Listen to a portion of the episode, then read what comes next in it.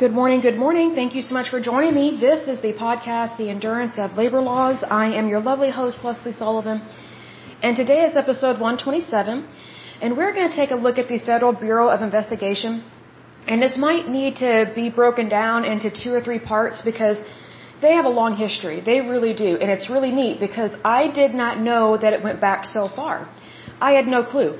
So let's go ahead and dive into this puppy here. And again, we're going to be discussing the Federal Bureau of Investigation. So, let me take a look here. So their motto, this is really cool. Their motto is fidelity, bravery, and uh, integrity. That's wonderful. Uh, they were formed or founded July 26, 1908, but it was founded as the Bureau of Investigation. So what's interesting about the FBI is that they they've been different names in different decades per se. They've had like three or four different names.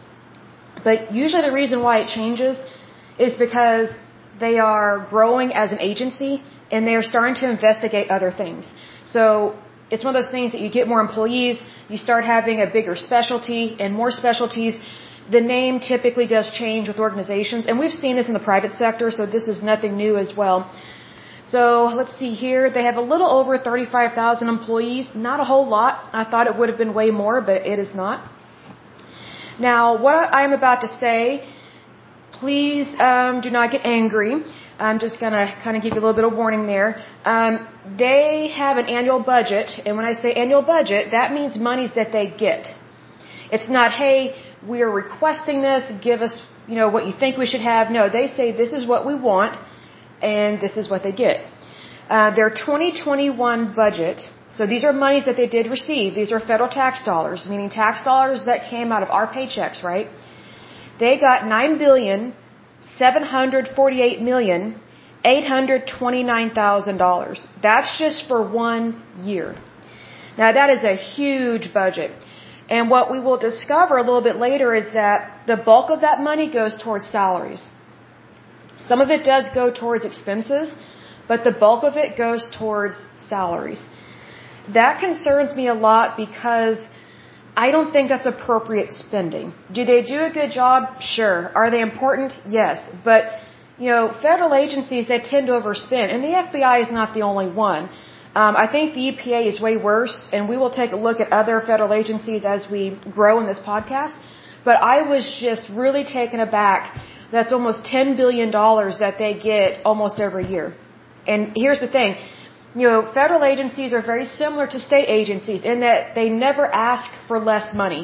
It's always more and more because, see, here, here's the sad thing about this. If ever they look at their, their department, they say, well, we don't really, we don't really need to ask for that much money. Here's the thing. If they ask for less money one year, and then they ask for more money the next year, it looks bad on them because then the Senate or the Congress is saying, well, why do you need more money now? Is something going on? See, that is one of the problems with these federal agencies and these state agencies. They, I'm not defending them per se, but I'm not shaming and blaming them either. I'm just saying that they get demonized. If ever they say, hey, we don't need as much money, you know, let's just operate on this, this amount. But then if ever their their resources change or if ever they have more employees or you know something changes within their department that they do need more money, then it looks bad on their department to request more money. That's wrong.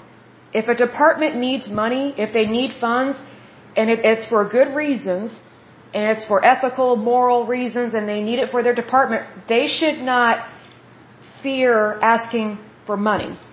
Because it's their job to be paid for the services that they are providing.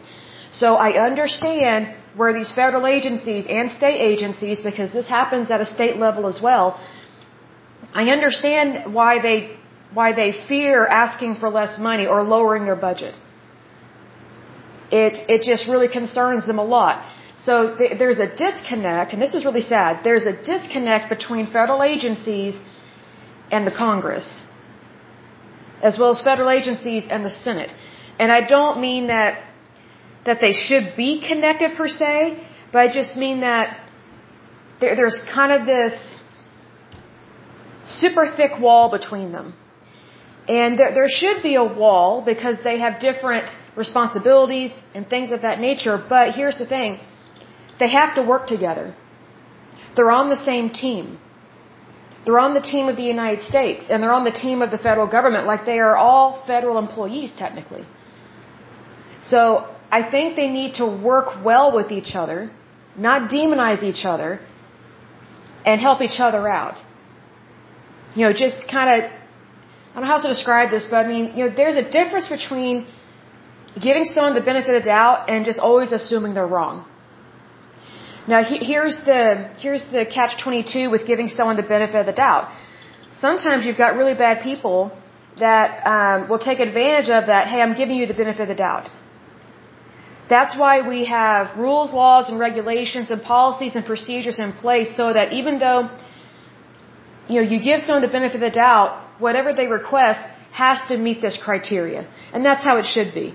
I mean, you can still assume the best about somebody, you can still enjoy working with them, but you know, I'm always thankful whenever there are policies and procedures that that protect the employee, they protect the employer, but they also protect the, the interpersonal relationships within the office. So that way, it's not just someone saying, well, they don't like me, so that's why I'm not getting promoted, or they don't like me, and that's why we're not getting funds. No. When you set up policies and procedures, you set up a set standard of what is the protocol for this particular situation. Because that takes the pressure off of almost everyone, really.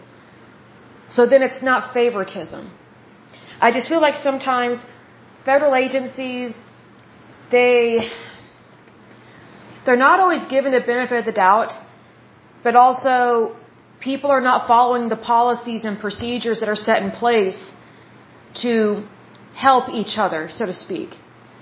So it's one of those things that I'm not saying that give someone the benefit of the doubt and just give them all the money. I'm not saying that at all because that would be very unethical. But I'm saying that sometimes these federal agencies, um, they do not get along well with Congress. They do not get along with with the Senate, and I find that really odd because we're all Americans. Like we're on Team USA. Like we need to put our differences aside and focus on our individual jobs, focus on our department, and then we need to do what we can to, to get along with other people in other departments. Unfortunately, within the federal government, a lot of these federal agencies, and I'm not just talking about the FBI, the EPA is guilty of this as well. I'm sure there are a whole lot of other federal agencies that we're going to cover that they have this issue too. There's bureaucracy in Washington, D.C. Like when, when President Trump was talking about draining the swamp, that's what he was talking about. He was talking about the stranglehold that these bureaucracies have on the American people the hold that they have on Washington, D.C., and unfortunately the hold that they have on our rules, laws, regulations, and our tax dollars. So it's almost like you know, Washington, D.C., it's, it's a cesspool, really. Um, and that's very unfortunate because it's our nation's capital. It shouldn't be like that. But unfortunately, they get people in there that stay in power too long. And we will discover that here with the FBI because they've had some problems in the past with people staying in power too long. And here's the thing it doesn't matter if they did good or bad things. That's not what it's about. I mean, yes, that's a concern when they do bad things, but what I'm saying is that when you have someone in power and they're there too long and you don't have a set, a limited amount of years that someone can serve in a, in a federal agency, you know, a federal position, so to speak, a federal job title, that's when a lot of mistakes start to happen and stuff gets swept under the rug. And that's not, just one particular agency, that can happen even in state agencies. We have discovered that. That's why there needs to be a change of management. So I just wanted to make that clear because you know we are going to we are going to be discussing different federal agencies and then eventually we will discuss state agencies. But just want to be clear about that that this is not shaming and blaming. On this show, we just say it like it is. We call a spade a spade. We do not show favoritism of any kind you know, I do everything I can to give people the benefit of the doubt, even when I'm reading something about them that is factual, that doesn't look very good. I always try and find the positive, even in a bad situation or whenever reading a bad report, because, you know, if we don't try and find the good in this world, we are totally screwed. And I don't like, I don't like having that kind of mindset that, oh, it's, it's, everything's bad. No, everything is good. It's just sometimes bad things happen. So we need to keep our chin up and we need to keep I, I, I hesitate to say open mind, but we just need to, it's not open mind. I don't like that because sometimes when, when people think, oh, you have an open mind, they think you're a free for all and you're a socialist and that, you know, a guy can have as many wives as he wants and, um, you know, you can just do whatever you want whenever you want. And it's like, no, that's not what having an open mind means at all. But anyway, um, I think just practicing that due diligence, I guess, is what I'm trying to say. So let's go ahead and dive in a little bit more. So it says here the Federal Bureau of Investigation, also known as the FBI, is the Domestic Intelligence and Security Service of the United States. Now let me let me stop right there. I did not know it was Domestic Intelligence and Security Service. I thought it was more international. Maybe I've watched too many movies with FBI agents or something. But, you know, I was surprised by that. So I'm learning just as much as you guys are. So it is a domestic intelligence and security service of the United States and its principal federal law enforcement agency. Operating under the jurisdiction of the United States Department of Justice, the FBI is also a member of the U.S. intelligence community and reports to both the Attorney General and the Director of National Intelligence. It says here, it is a leading U.S. counterterrorism, counterintelligence, and criminal investigative organization. The FBI has jurisdiction over violations of more than 200 categories of federal crimes. Now think about that. Over 200 categories of federal crimes. Now categories, there's probably a bumper crop of offenses within each category. So just imagine all the training and all the information that FBI agents have to know. That's a lot of information. That's like asking a surgeon to know how to perform over 200 different procedures and then some. You know, we don't do that in the medical field. I mean, that would just be stupidity because then you would have a bunch of people not really knowing how to perform a very serious medical procedure, right? But in the Federal Bureau of Investigation, their agents have to know all this stuff. That's very intense, I would think. I mean, to me, it would almost be like continuously being in school all the time. I mean, because I mean, if you think about, you know, all the laws that are out there, and we'll take a look at all the different types of federal crimes and the categories. I mean, that would be very interesting to know, right? Because again, knowledge is power. But it's one of those things that obviously the FBI covers a lot of territory, a lot. And, you know, think of it this way. It's just territory domestically. So that includes the 50 United States and our territories, which are few and far between, right? So, but they handle all of the United States, all of those federal crimes, all those categories, all those violations. That is a lot of work. That's why I'm so surprised they only have little, a little over 35,000 employees. I'm not saying I think they should have more per se, but I just think considering what all that they do and what they have to know, I'm just surprised they don't have more employment. I'm, I'm surprised by that, but you know, perhaps they have a process and a procedure where they know how to train people quickly and efficiently so that they do know all this stuff. Because I would imagine this stuff is nothing new to them. It may be new to us, you know, just regular everyday citizens, but to them, it's their job. It's their everyday job, right? So obviously they they should know what they're doing based on their training and i would imagine the majority of them do know what they're doing because you know as we will see later on the podcast their training is very intensive. It is not easy. And they only pick certain people to become federal agents which i'm grateful for that because i wish police departments were as rigorous in their training and in their application process as they are with FBI agents because I think we have way too many dirty cops in the United States. And I say this from as someone that lives in Oklahoma because we've had a lot of bad cops here. We're getting better at hiring better people, but sometimes um, the police force is like the boys' club or a frat house, and they just hire you know based on the buddy buddy system or something. And it's like, no, you can't do that. Um, everything needs to be on the up and up. So it's kind of one of those things that I think things could be better within all law enforcement agencies, and I think that the training and the um, the application process should be stricter, just like the FBI, but for regular police force and for sheriff depart uh, sheriff departments. Excuse me. Sorry, my mouth is really dry. Oklahoma, it's been really hot. Hold on, just a second. Okay, so I'm drinking a protein shake, and it is super cool. So awesome, tastes really good. Okay, so my point is this. It seems to me like the hiring process for police officers and sheriff departments, they are subpar in my opinion. And I say that with the utmost respect because I've met some wonderful sheriffs, I've met some wonderful police officers. It's just whenever we get bad apples in those departments, it makes all of them look bad. And I can't stand that because not all law enforcement are bad. But it's just people are quick to be really horrible to police officers. They're quick to be horrible to sheriffs. They're quick to be mean and hateful to our military. And they're quick to be mean to anybody at all that works in law enforcement. And I think that is a huge mistake because, you know, here's the thing. Let's say, for example, there is a huge scandal um, by some CPA firm up in New York. And I'm just making this up. I don't know anything. Um, but let's say there's a big scandal with a prestigious CPA firm based out of New York. Well, would it be appropriate for people to shame and blame accountants in other states and in other areas just because of this one CPA firm that screwed up and maybe stole from people's tax refunds, you know, things of that nature? No, like the crime is, it, it, how to describe this? The offense belongs to the person who committed the offense. It does not belong to the entire industry. And it does not belong to the entire segment of that population that lives there. See, it's kind of like shaming and blaming, like guilty by association. You know, I remember having that issue um, in my hometown when I was growing up, and I hate it. We had some very judgmental, hateful cops. It's like they were always on a tear, even against little kids. It was bizarre. And I'll give an example. Sorry, now I have the hiccups. But um, I was probably, I know I was a minor and I couldn't drive yet.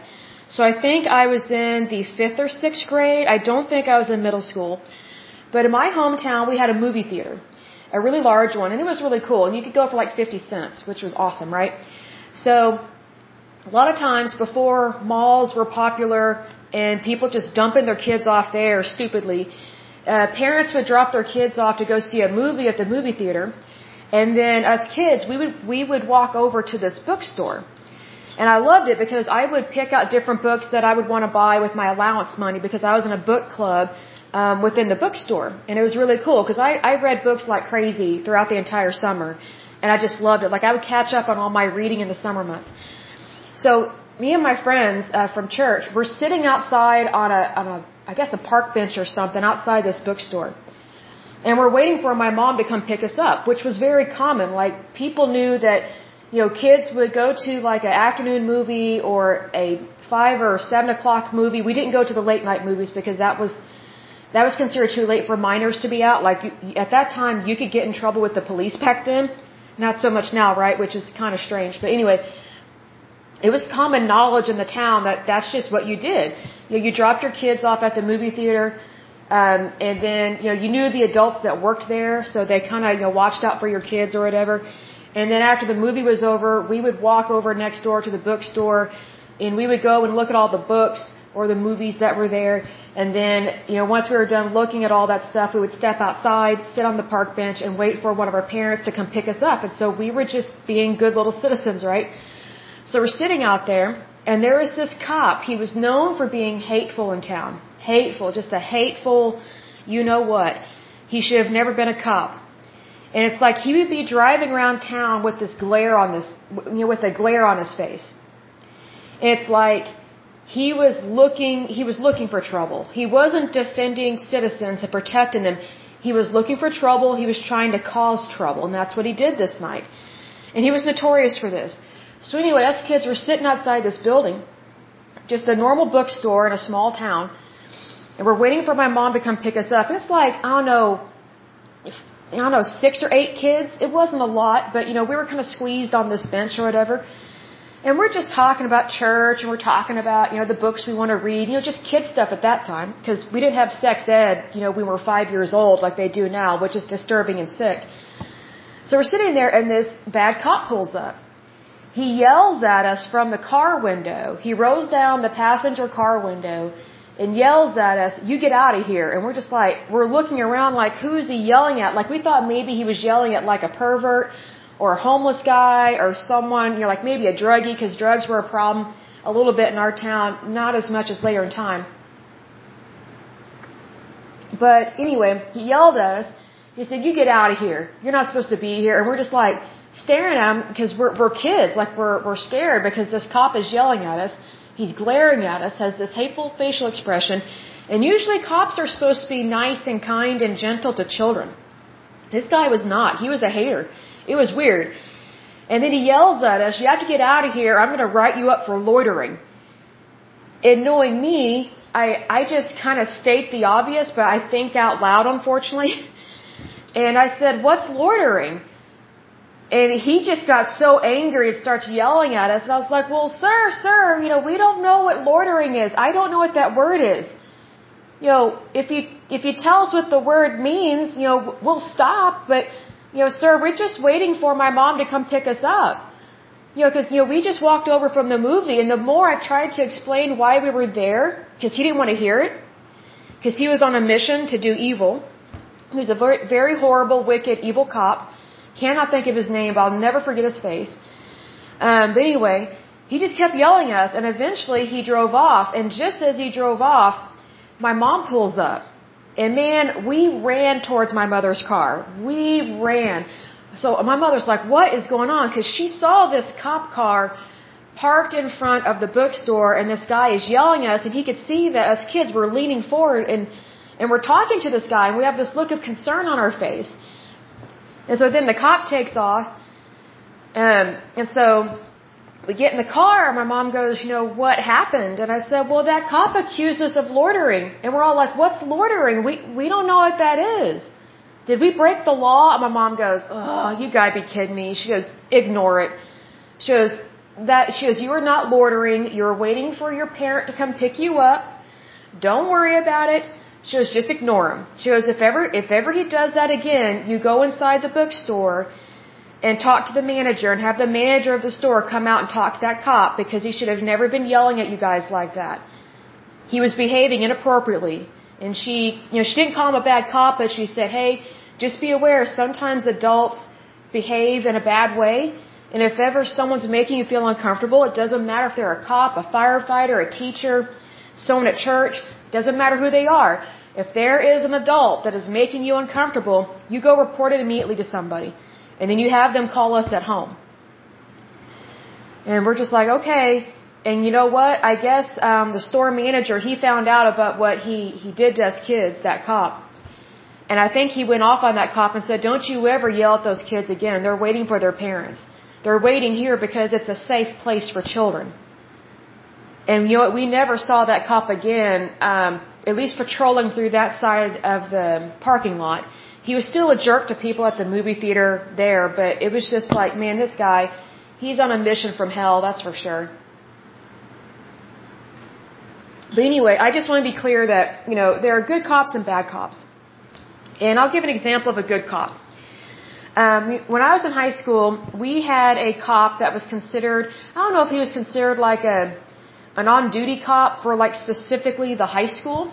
I don't know um, if that was the usual thing by that time because I'm trying to think when Columbine happened, like the shooting. I think that happened when my sister was in high school and I was in middle school. So I think after that, they started putting cops or police officers uh, at different high schools across the United States just to protect the kids and the staff and things like that.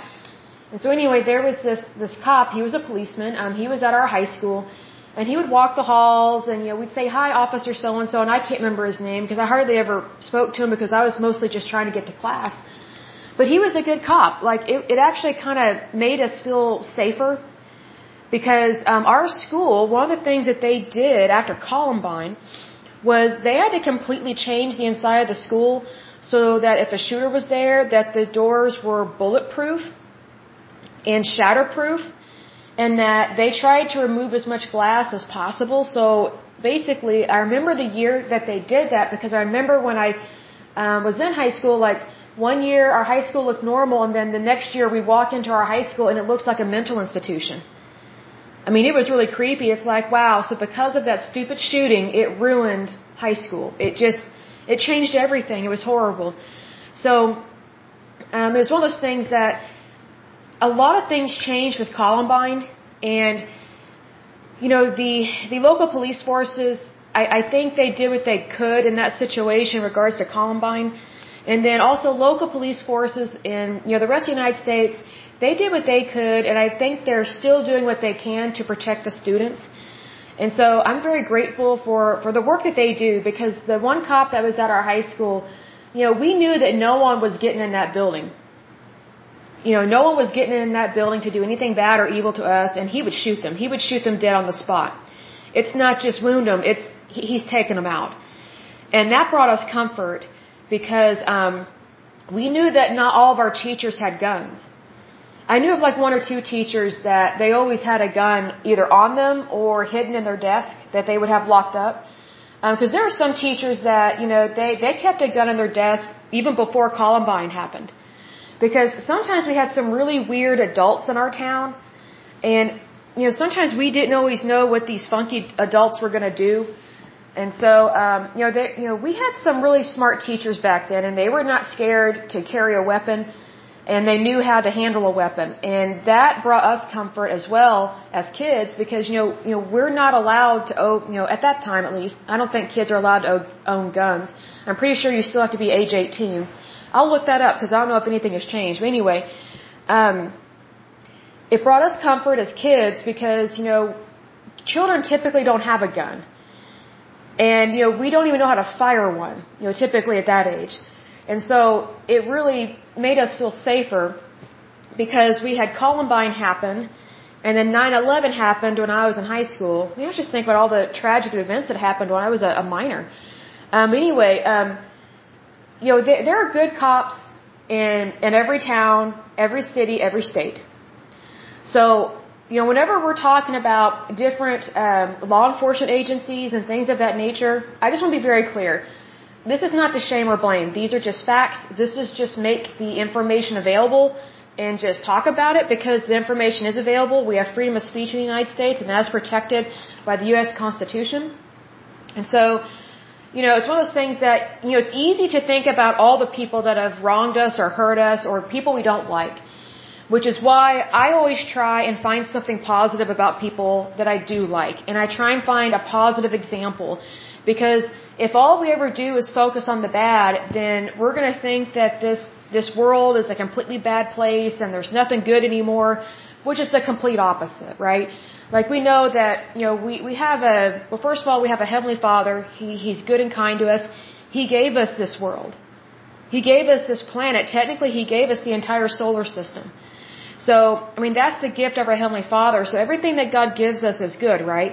So I've learned that just because something bad happens, it's not a reflection necessarily of the entire human race, of you know a town, of a city, of a state, um, you know of the entire country, and it for sure is not a reflection of our heavenly Father. So I think we need to take this stuff into consideration whenever we are discussing things that you know may ruffle a, a little feathers. You know, it's just you know I've learned over the years it's better to practice not being offended you know, I read a book called, I think it's called Unoffendable, if I remember correctly. It's a great book. I encourage you to read it because it's, it really opened my eyes to how offended sometimes Americans are at every little thing.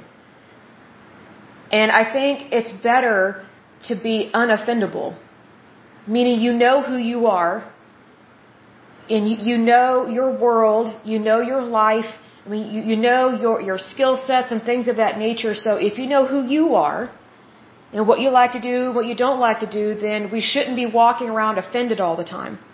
Excellent book. Really opened my eyes. Really opened my eyes. Because I know there have been several time frames in my life where I was just irritated all the time. And I was offended about every little thing. And I just thought that's how life was. Because I was like, oh, I don't like that. You know, I don't like that. You know, that kind of thing. But I realized that the more I focus on the things I don't like, the more offended I was at every little thing that happened. And I was like, you know, that's a really stressful way to live and that's not pleasant. It's not good on your heart, your lungs, or your brain.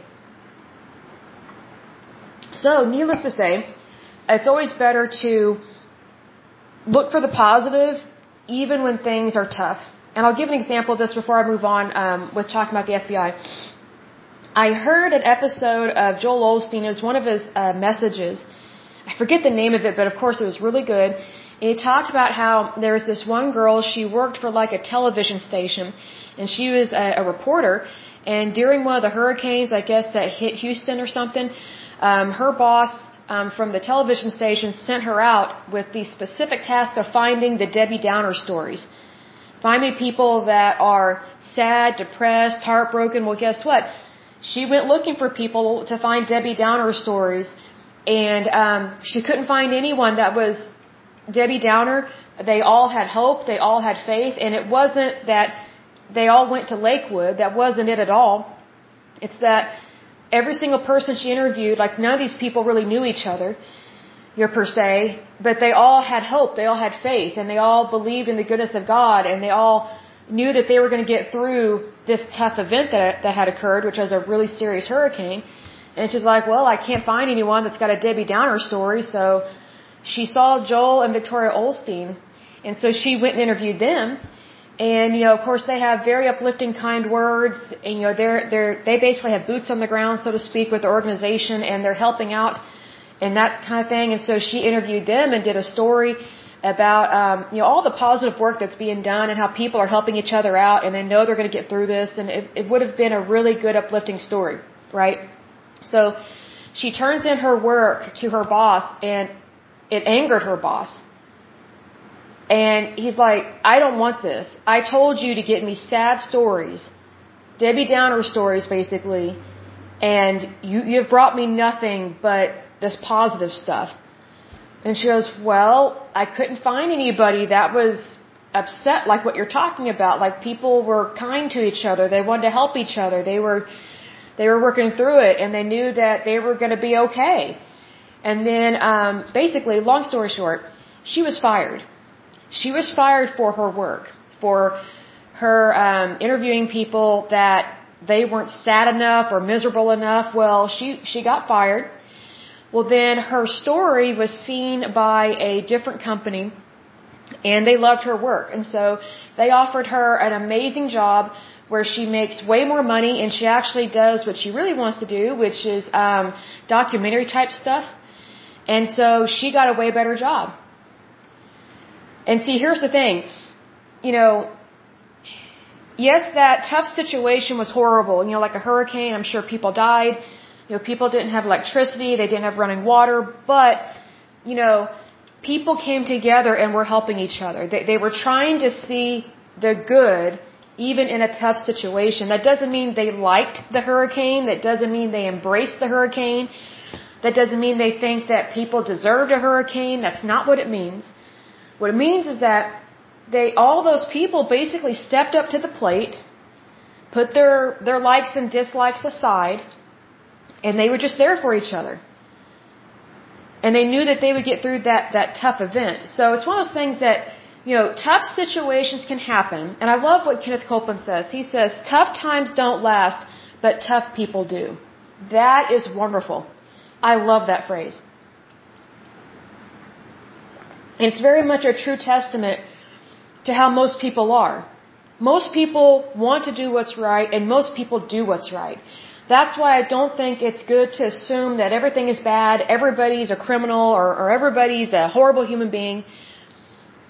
Don't ever believe that. Don't ever believe that. First of all, that's what the enemy wants you to think.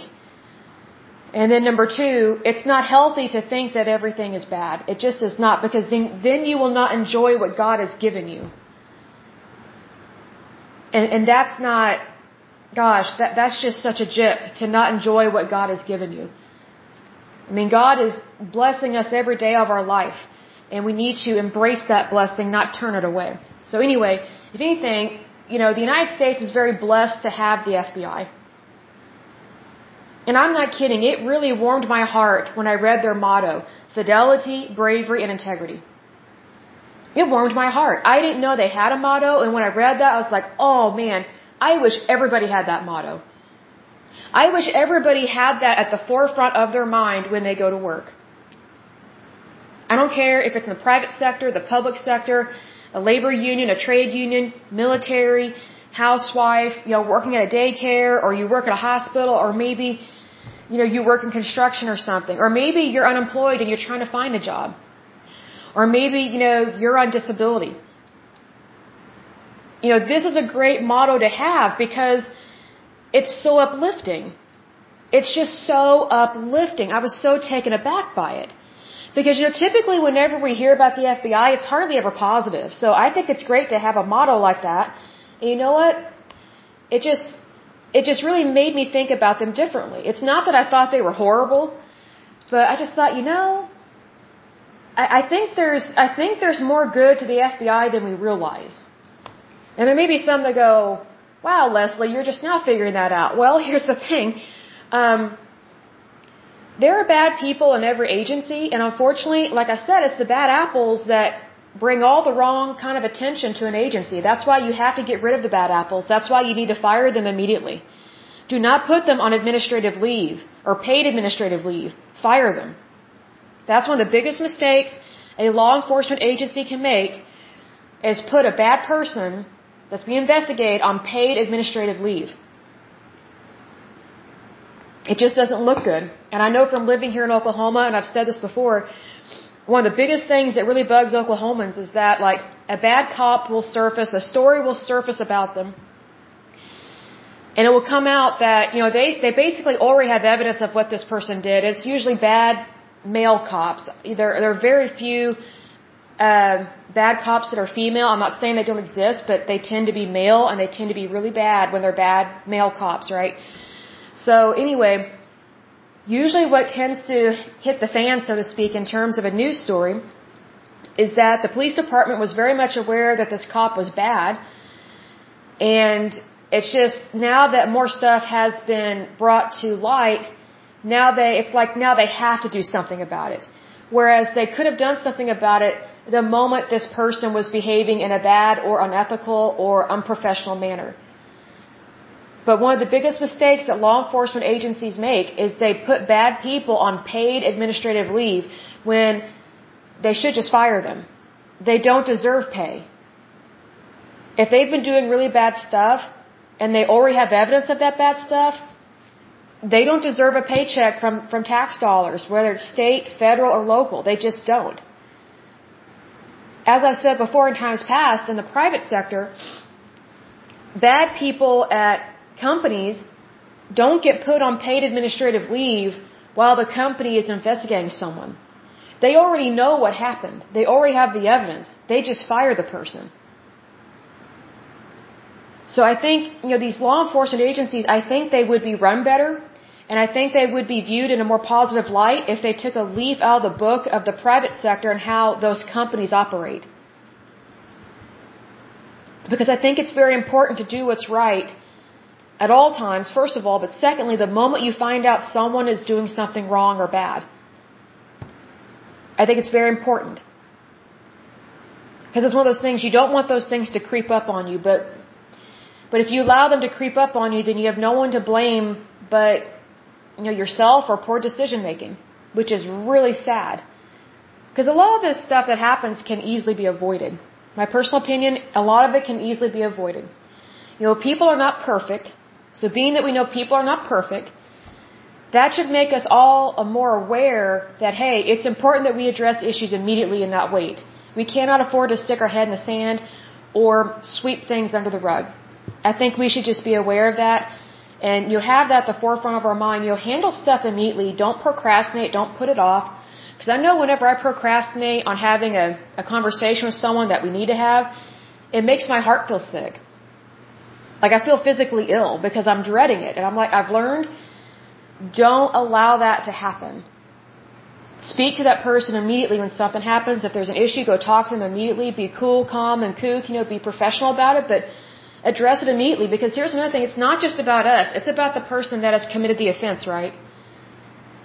Like you want to give them a chance to either a stop what they're doing, b apologize, or c, you know, make sure they are aware that what they're doing is wrong and give them a chance to change. You know, give them a chance to be like, oh, I'm sorry, I, you know, I didn't mean to do that X, Y, Z. And I'm talking about like in in a uh, office environment. Of course, you're talking about crimes at a state or federal level, you know, a police officer a, a police officer is not going to someone to give them a chance to apologize. They're going to someone to, to uh, interrogate them and to interview them to ask, hey, did you did you not do this? If so, why? And charges are going to be pressed. You know, there's a difference. A difference in the mindset and a difference in, well, not just the mindset, but um, on what they're supposed to do, because that's what law enforcement officers are supposed to do. Because otherwise, um, what are they being trained to do? They're trained to go after people that commit crime, and that's how they're supposed to handle it. However, the one thing I don't like is that, you know, they go after citizens really quick, but they don't go after each other really quick to investigate things and things of that nature, and I think that really destroys any agency, whether it's federal or state. My personal opinion, just what I've noticed over the years, but let's go ahead and dive in a little bit more. Um, so let me see here. It says the FBI has 56 field offices um, scattered throughout uh, the United States, mostly in major cities. And then they have more than 400 resident agencies in smaller cities and areas across the nation. Let's see, at a FBI field office, a senior level FBI, FBI officer concurrently serves as the representative of the Director of National Intelligence. So they have management there. So I think it's one of those things where I think it's good to have a manager there. Like you need to have someone in charge, someone that calls the shots, because then it'll, it will turn into uh, too many chiefs, not enough Indians kind of thing. And I've I've worked for people that have behaved that way, and I'm just like, can we please just get a good manager that keeps these people in line because this stuff just gets so old. Okay, so moving on.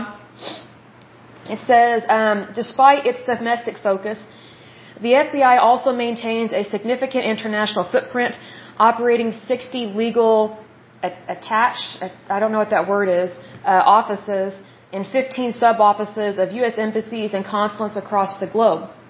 And I do want to mention this in regards to U.S. embassies and consulates. Um, there was a scandal in regards to um, uh, Hillary Clinton, and I think it was Benghazi, where um, she was, um, was it Secretary of State, if I remember her her title correctly, when she was uh, working under uh, President Barack Obama. Um, she basically um, left one of our um, well, she left one of our embassies wide open to being attacked, and some of our um, U.S. citizens and U.S. personnel were murdered, brutally murdered. And the guy um, that was actually at one of these uh, embassies over in, um, I think it was Benghazi. I think that was it. I'll double check because I haven't researched that in a long time. But anyway, one of the head guys that was at one of these embassies over there in the Middle East, he multiple times put in a request for uh, backup military personnel because there was word on the street that they were going to be brutally attacked. And um, Hillary Clinton denied his request multiple times. And people trying to say, well, that was her office doing that. It doesn't matter. She's responsible for that, and you cannot tell me she did not know. And you can't tell me that she was not the person that said no to that guy. So needless to say, this guy was brutally murdered. I don't know if he was decapitated or not, or beheaded, but it was pretty brutal what happened to his body and um, some of his staff there. And there were actually, um, we actually had military over there in the Middle East that could have gone in um, if they had been given the order, and they could have gone in and protected that guy and the embassy, and um, that did not happen. So what did end up happening is that there were these American soldiers that were over there. I can't remember if they were like Black Hawk agents or what um, but they were really good, um, I guess like Marines or something. They went in on their own and tried to help save this guy. And I can't remember if one of them was killed or not, but I do know a couple of them were wounded. But these were tough guys. I mean, like, super tough. Like, if you're in danger, these are the guys that you want to come in and protect you and go after your enemy. I mean, they are amazing military personnel. Well, they went in anyway and tried to help save this guy and help save some Americans, um, or save all the Americans that were there. And um, they, they knew that it, it was a slim to none chance of having a successful mission, so to speak. But they went in anyway because they're Americans and they're military and they know that we don't leave anyone behind. Hillary Clinton left these people behind. Um, and then um, she got called out on it in a Senate hearing. I'll never forget what she said. She was asked about it. And she pulled the girl card basically and yelled at one of the senators and said, What difference does it make now? It's like, wow. It makes all the difference because Americans were murdered. And you, and you would think that someone um, that is in a how to describe this, is in a government job, has a title, and is responsible for the safety of the United States in a way. You would think she would value the lives of Americans. She does not, and she did not. This is why, one of the reasons why I think she did not become president. I'm so glad she was not elected president. It would have been horrible. Absolutely horrible because she's, she's incompetent. This is, you know, running a country is not her forte. It's not her, her gift. It's not her talent. I think there's other things that she's good at. Um, but I think that she has a pretty large character flaw because she let she let Americans die and they were brutally murdered. Brutally. Like I don't even know if the families of the people that were murdered, um, I don't even know if they got their bodies back, and if so, what condition they were in. I just don't know. Um, but it's one of those things that, you know, when you know that there's danger in another country, you're supposed to protect your your personnel over there. You don't just leave them high and dry. And I can only imagine how terrifying it was for the Americans that were left to be basically sitting ducks in that in that U.S. embassy over there, because it was basically uh, set on fire, and the people that were in there were were tortured and murdered. And um, our head of state or secretary of state, whatever her name is, uh, Hillary Clinton, um, did nothing and still doesn't care about it. Makes all these excuses. I'm just like, wow, that's definitely not someone that you want to be in charge of your country or in charge of your, your military because she's not going to know what to do. I don't think she's ever known what to do. I just, I think it's really concerning. But anyway, moving on. It says these foreign offices exist primarily for the purpose of coordination with foreign security services and do not usually conduct uh, unilateral operations in the host countries. The FBI can and does at times carry out secret activities overseas. That's what I thought they specialized in was international stuff, but I was wrong. Just as the CIA has a limited domestic function, I didn't know that. These activities generally require coordination across government agencies. I'm not surprised by that. It says here the FBI was established in 1908 as the Bureau of Investigation, otherwise known as the BOI or BI for short. Its name was changed to the Federal Bureau of Investigation in 1935. If I had to guess, I bet it was changed to that because I bet they wanted it to be clear that this is a federal agency, not a state agency. And plus the federal government was growing, so they probably wanted a clear distinction of, you know, what is their job function going to be and who do they report to kind of thing. It says the FBI headquarters is the J. Edgar Hoover building located in Washington, D.C. Let's see here. Da da da. Their agency director is Christopher A. Wray. I think that's W R A Y. He is the director. They have other deputy directors, but I'm not going to go through that big old list. Their parent agency is the Department of Justice, Office of the Director of National Intelligence. Now this is really cool what their mission is. It says the mission of the FBI is, quote, protect the American people and uphold the Constitution of the United States. Now here's the thing.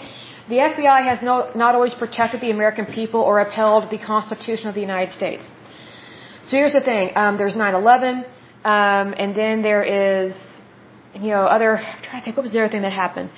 Um, oh, the thing that happened in Waco, Texas. Um, there's there's been some mistakes that the FBI has made. Um, so they have not always done a good job of protecting the American people.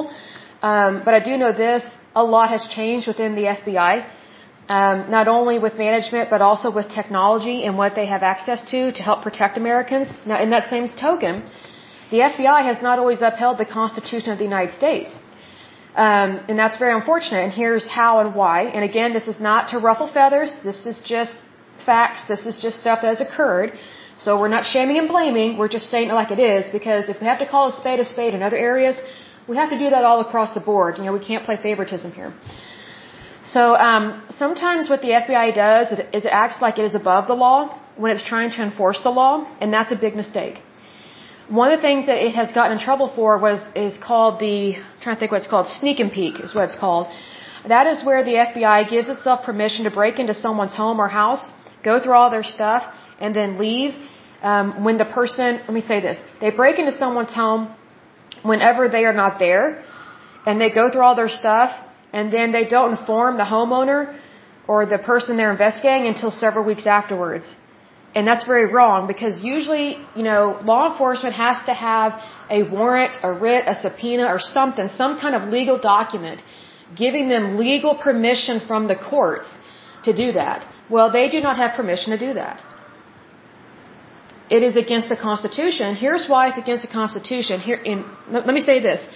You know, the FBI can have, you know, wonderful intentions for doing that. They may suspect, you know, suspect something very, um, heinous going on or something very dangerous. But here's the thing.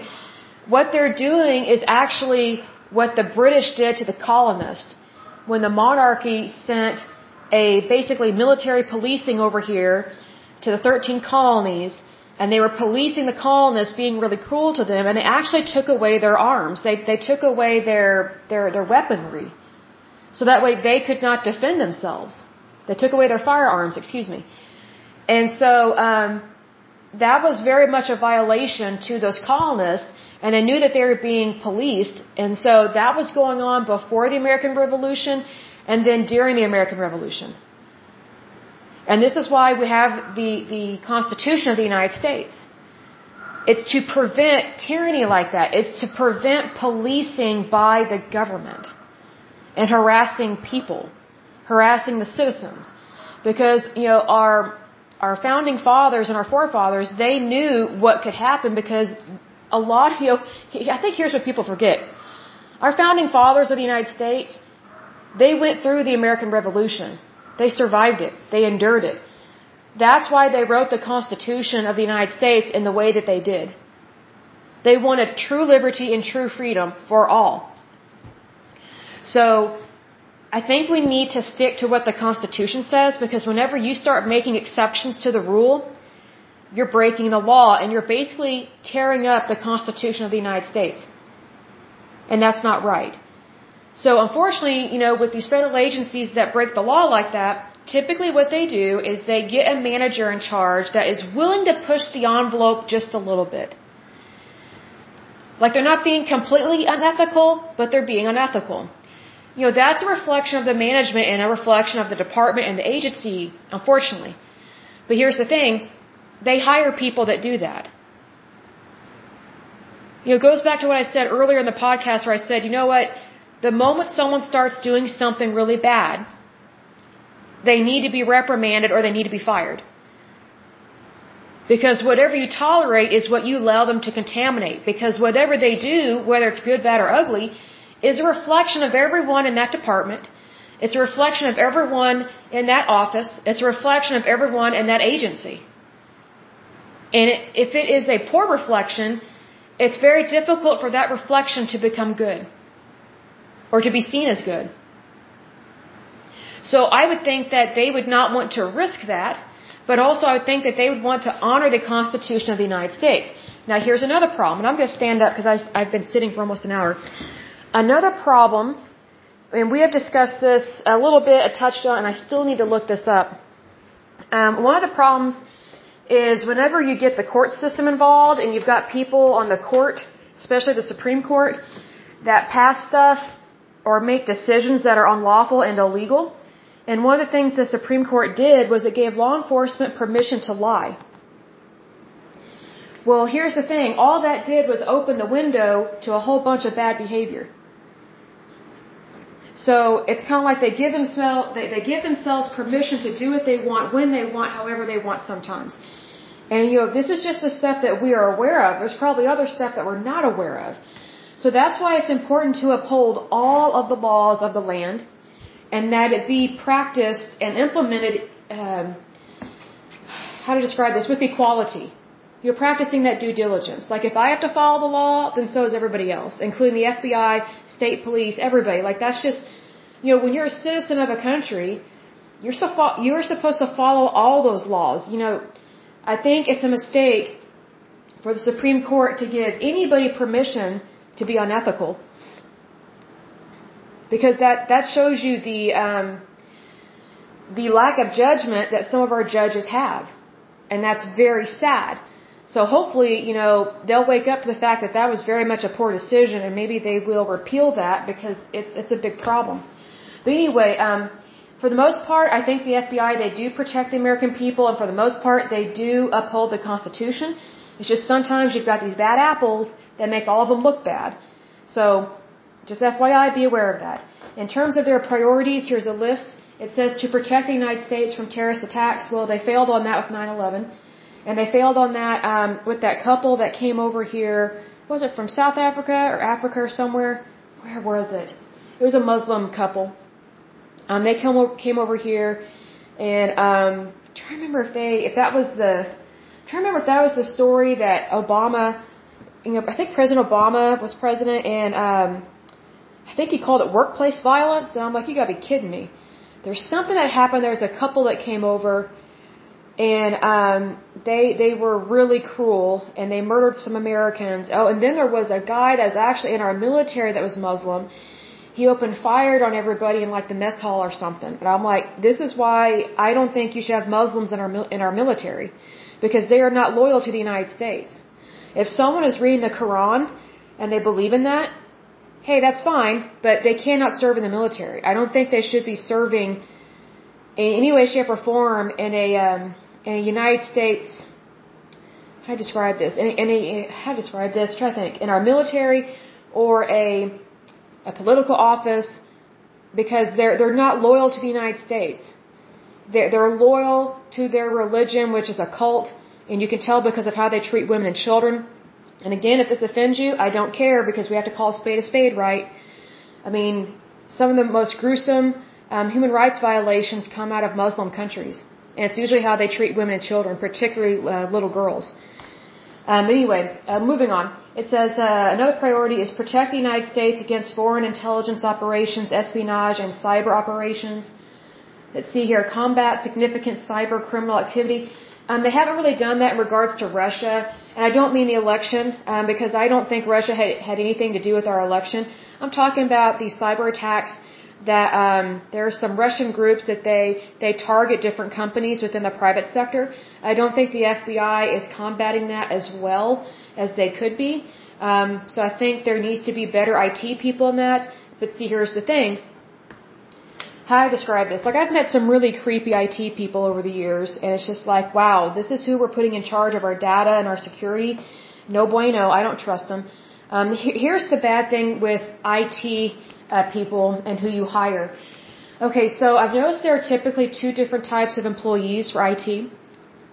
There are the people that um, they're not the best and the brightest, um, but somehow they move their way up and they do you know a, fairly good job. But they get like a, a government contractor job and um, they move their way up. And then these are some of the ones that sometimes will they'll come across information um, like military secrets, and they think from their puny, stupid, ignorant, moronic brain that they should release this information to the public. And you know, they think they're being a do-gooder, but they're really not. They're actually putting the safety of the United States in jeopardy. So they release this information that actually puts um, Americans at risk and our military at risk for being murdered. So you've got that. You've got some ignorant, incompetent, not always the cream of the crop people doing things like that. It's like they think they're uh, what's it called, a, a, a vigilante or whatever, and um, you know they think that oh, freedom of speech, I should release this. No, no. Some things are sealed for a reason. You know, even you know there are even medical records that are cannot be released without the patient's permission. So you know it's very important that we honor and respect security of documents and things of that nature and private information. Now, to the other extreme with IT people, then you get these geniuses. Um, that they're not very ethical people because they're so smart. Um, they know that they're the best and the brightest in the industry or the best and the brightest for their company, and they just kind of do what they want whenever they want, and they are basically loyal to the highest bidder. So they're they're they don't always have the best opinion of the United States because they're such a genius. They think they know it all. Um, you know, I've noticed you know what I've noticed with geniuses and um, people that are very highly intelligent, they are hardly ever loyal to the United States or to the country that they're in unless it's a communist country. Because what's what's sad is that these uh, geniuses are so smart that they're stupid. Um, it's really quite sad because they think that um, that the United States should not have borders. We shouldn't have any type of walls.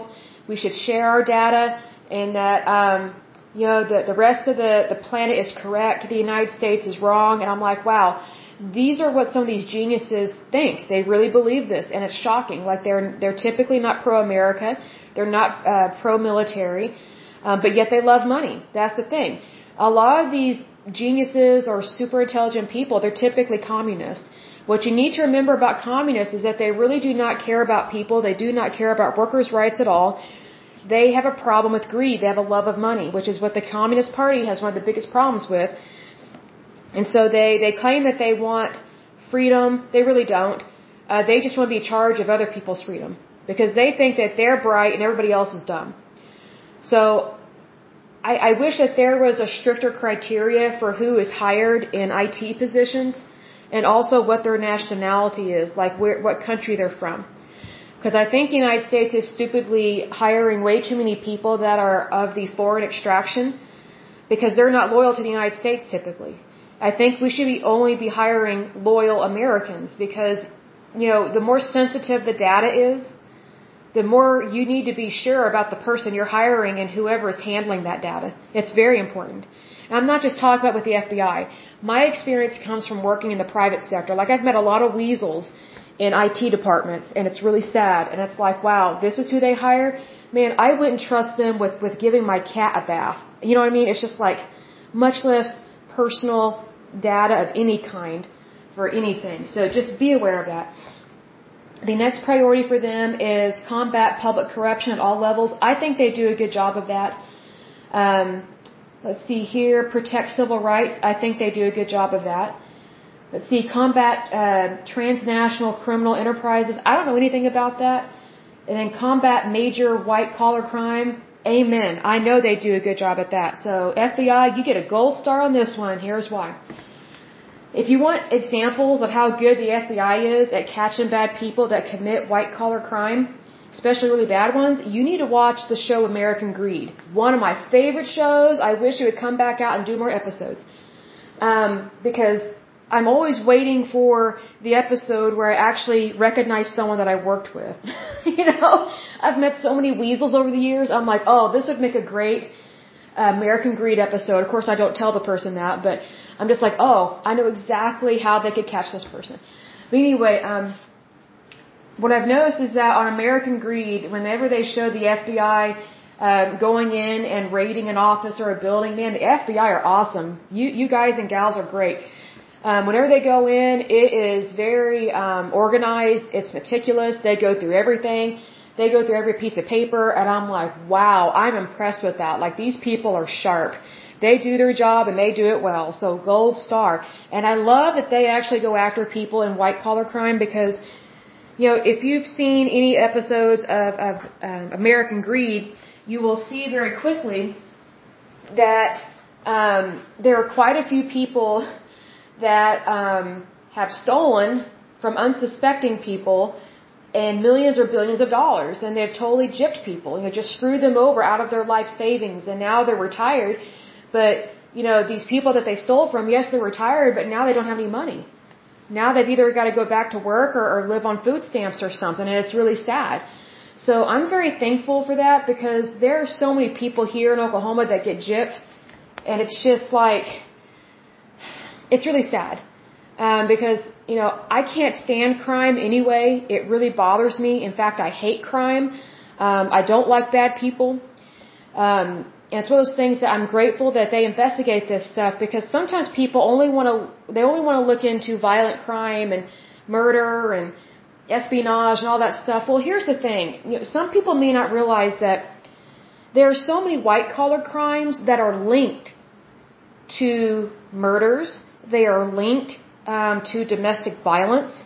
They are linked to terrorism. Like, here's the thing. If a criminal is willing to do one act of violence, they're willing to do other crimes. They're, they're willing to commit other types of stuff because it's one of those things like, you know, you give them an inch, they go a mile. And plus, the more they commit a crime, the better they get at it, which is really sad. Because, you know, what's interesting is that every single episode I've seen of American Greed, all these people that they've caught, I'm like, you know what? Every single one of these people, you know, they, they had a passion for something, which in their case was being greedy and horrible to people. But if you think about it, they had a passion for something, they put a lot of energy and effort into it, and they accomplished what they wanted. But they did it for evil, not for good. Just imagine how much good every single one of those people they've caught, how much good they could have done if they had put all their energy and effort into doing good for mankind. And they would have been way more successful, would have made way more money, and they would not be in jail. So it's that's how I look at stuff. I look at things from black and white, yes and no. It's like, what if they had just put that towards good? What if they'd wanted to help people, like really help people? Not just say they want to help people, but they actually cared about human life. They could have done so much more, you know, with their life.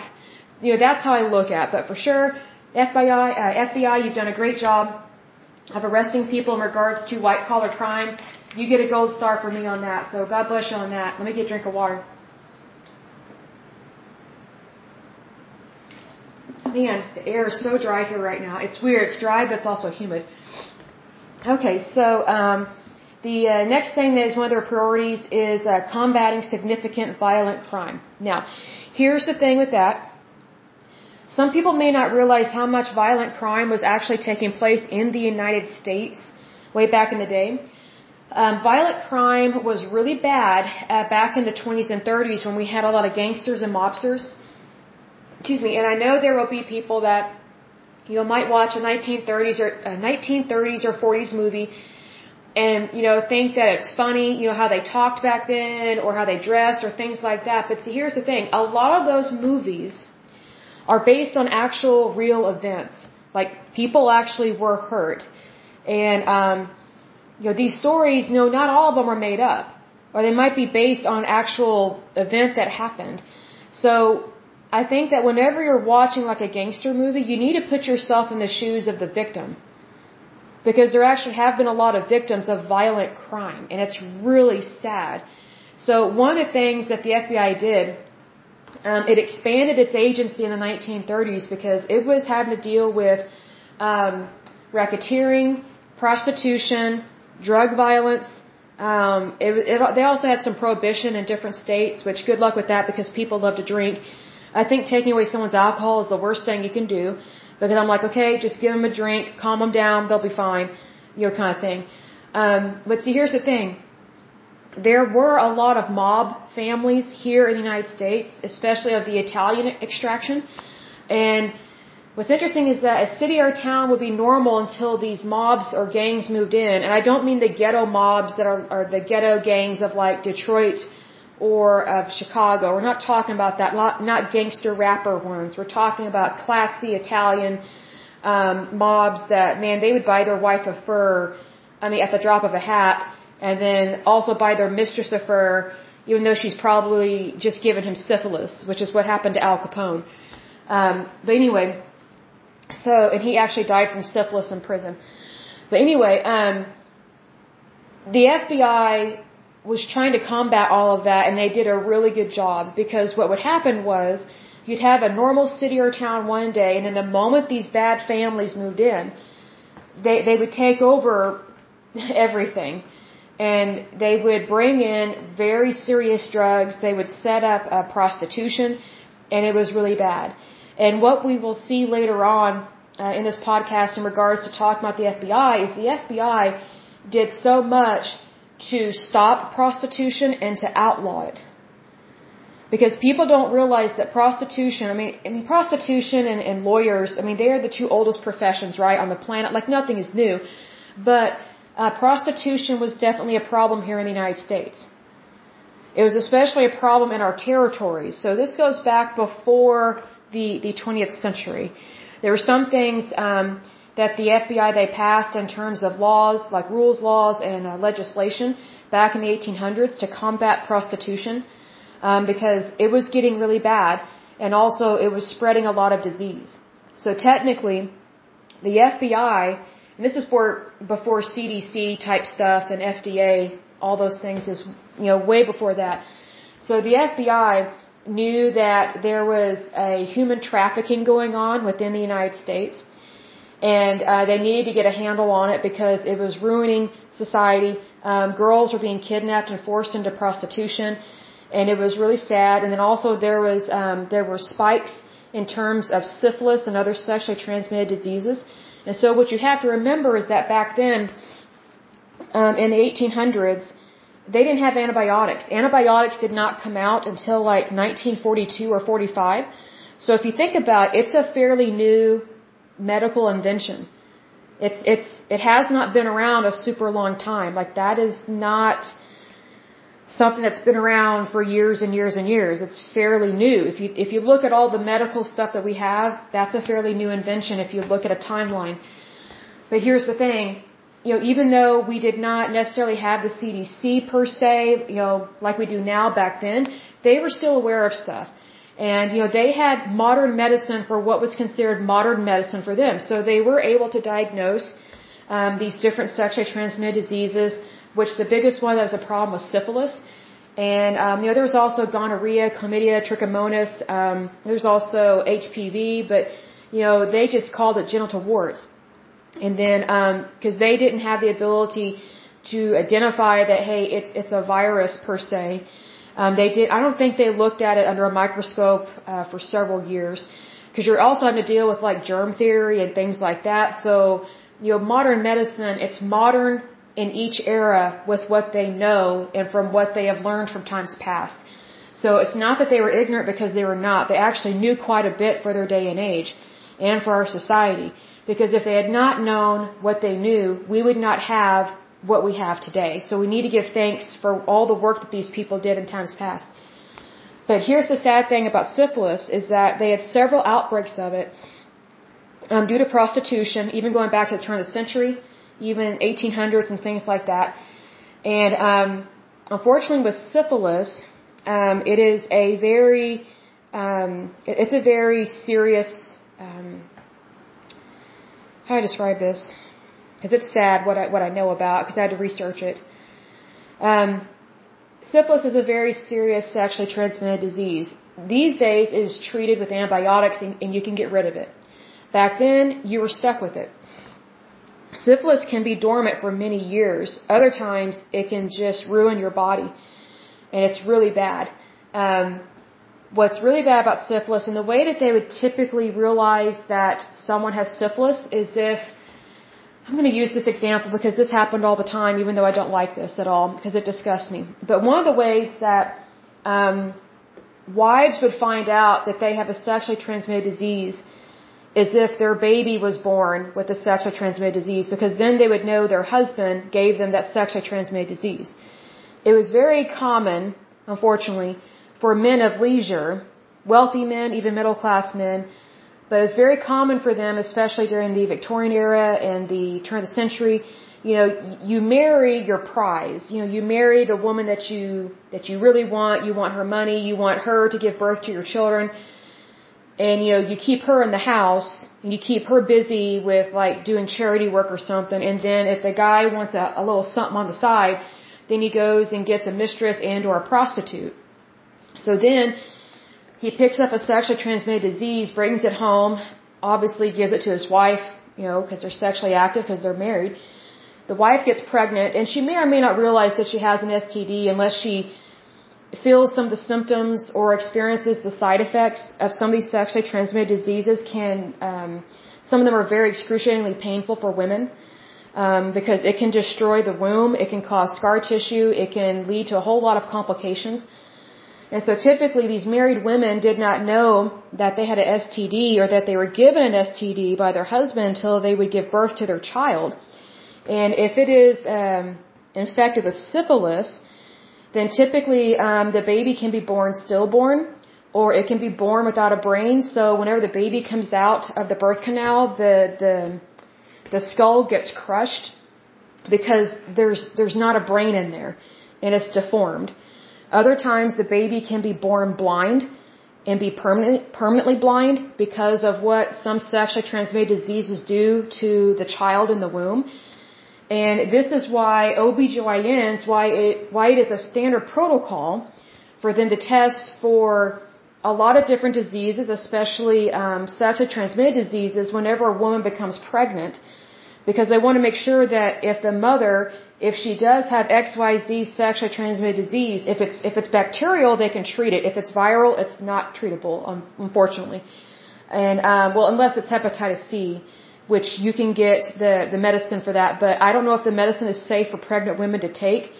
Uh, I just don't know because it, it's a pretty serious medicine for hepatitis C. But anyway, um, if a pregnant woman does have one of these bacterial sexually transmitted diseases these days, the woman can just take an antibiotic, she'll be cured, and because she's cured, her baby will not be infected because, you know, the mother supplies blood supply to the baby. So that's how the baby gets infected with a sexually transmitted disease. It's because it's feeding off of the blood supply of the mother. And that blood is circulating throughout the mother's body just like anybody else all the time because it's, it's being circulated by your heart, your lungs, well not your lungs because your lungs are air, but it's your heart and your circulatory system. So you have the cardiovascular system that entails your heart. Then you have the circulatory system that encompasses your arteries, your veins, your capillaries. So, you know, the FBI, they're, they're not just white collar crime and terrorism. They actually did a lot of work in regards to stopping prostitution, making it illegal, and trying to curtail um, these outbreaks of syphilis that were occurring, especially in these red light districts, um, possibly some saloons and different things of that nature. So just be aware that you know the the role that the FBI have today it has changed over time drastically, but it has changed over time because the federal government grew. And the reason, one of the reasons why the federal government grew is because it had more responsibilities. You know, things were coming to light that, oh, we need to handle this. So it's just one of those things. That's probably why their organization grew or their agency grew and why their why their um, the, their department name changed over time because they were given more and more responsibilities of things that need needed to be handled at a federal level. Um, so it's just one of those things I wanted to be clear about that on that. So because it's not always an easy thing to talk about, and not everybody is aware of the history of like saloons and sexually transmitted diseases in the United States, and because um, if you think about it, that history is fairly recent considering you know how old civilization is. You know what I mean? I mean, sexually transmitted diseases, they're nothing new.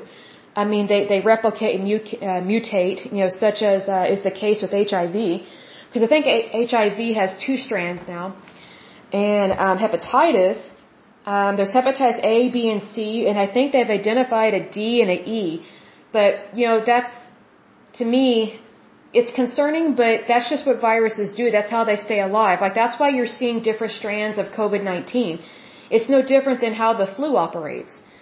You know, the flu replicates way worse and way more quickly, I think, than these other viruses. So, I mean, that's why we get the flu vaccine every year. And plus also with the flu vaccine, just side, side note on this, they put several different strands of the flu in that flu vaccine to try and help you get immunity from those strands of the flu. So if anything, you're not just protected one time you know, that's why you need to get that shot every year, especially for the flu and for COVID-19. It's because you're, you're developing new immunity to anything new out there, as opposed to catching the virus itself and getting really sick and possibly dying from it, or um, possibly having permanent damage to your body that um, will make it very difficult for you to live a normal, natural life, which can happen when COVID-19 or the flu damages your lungs. So just be aware of that. Um, it doesn't pay to be a no-vaxxer. If anything, um, the only way it pays to be a no-vaxxer is to pay the undertaker because you're taking a big risk of losing your life um, basically on stupidity for not getting your vaccine. Now, if you cannot get your vaccine, you know, like for example, you can't get vaccines, you have a health condition, then you are naturally exempt. So this stuff, you know, getting shots doesn't apply to you because of your health concern, but the majority of the population has a ethical and civic duty to be vaccinated. I mean, you know, vaccines are basic. Basic healthcare. That's basic healthcare. It's not even specialized. It's not even going to a neurosurgeon. Like, you know, vaccines are the easiest way to protect your country and to protect your children. So just FYI, be aware of that. But I will go ahead and end this podcast. This is going to be part one because we have quite a bit to cover in the rest of this and talking about the FBI, but it's really good information and they do a lot of work. So, but I will go ahead and end this podcast. But until next time, I pray that you're happy, healthy, and whole, that you have a wonderful day and a wonderful week. Thank you so much. Bye bye.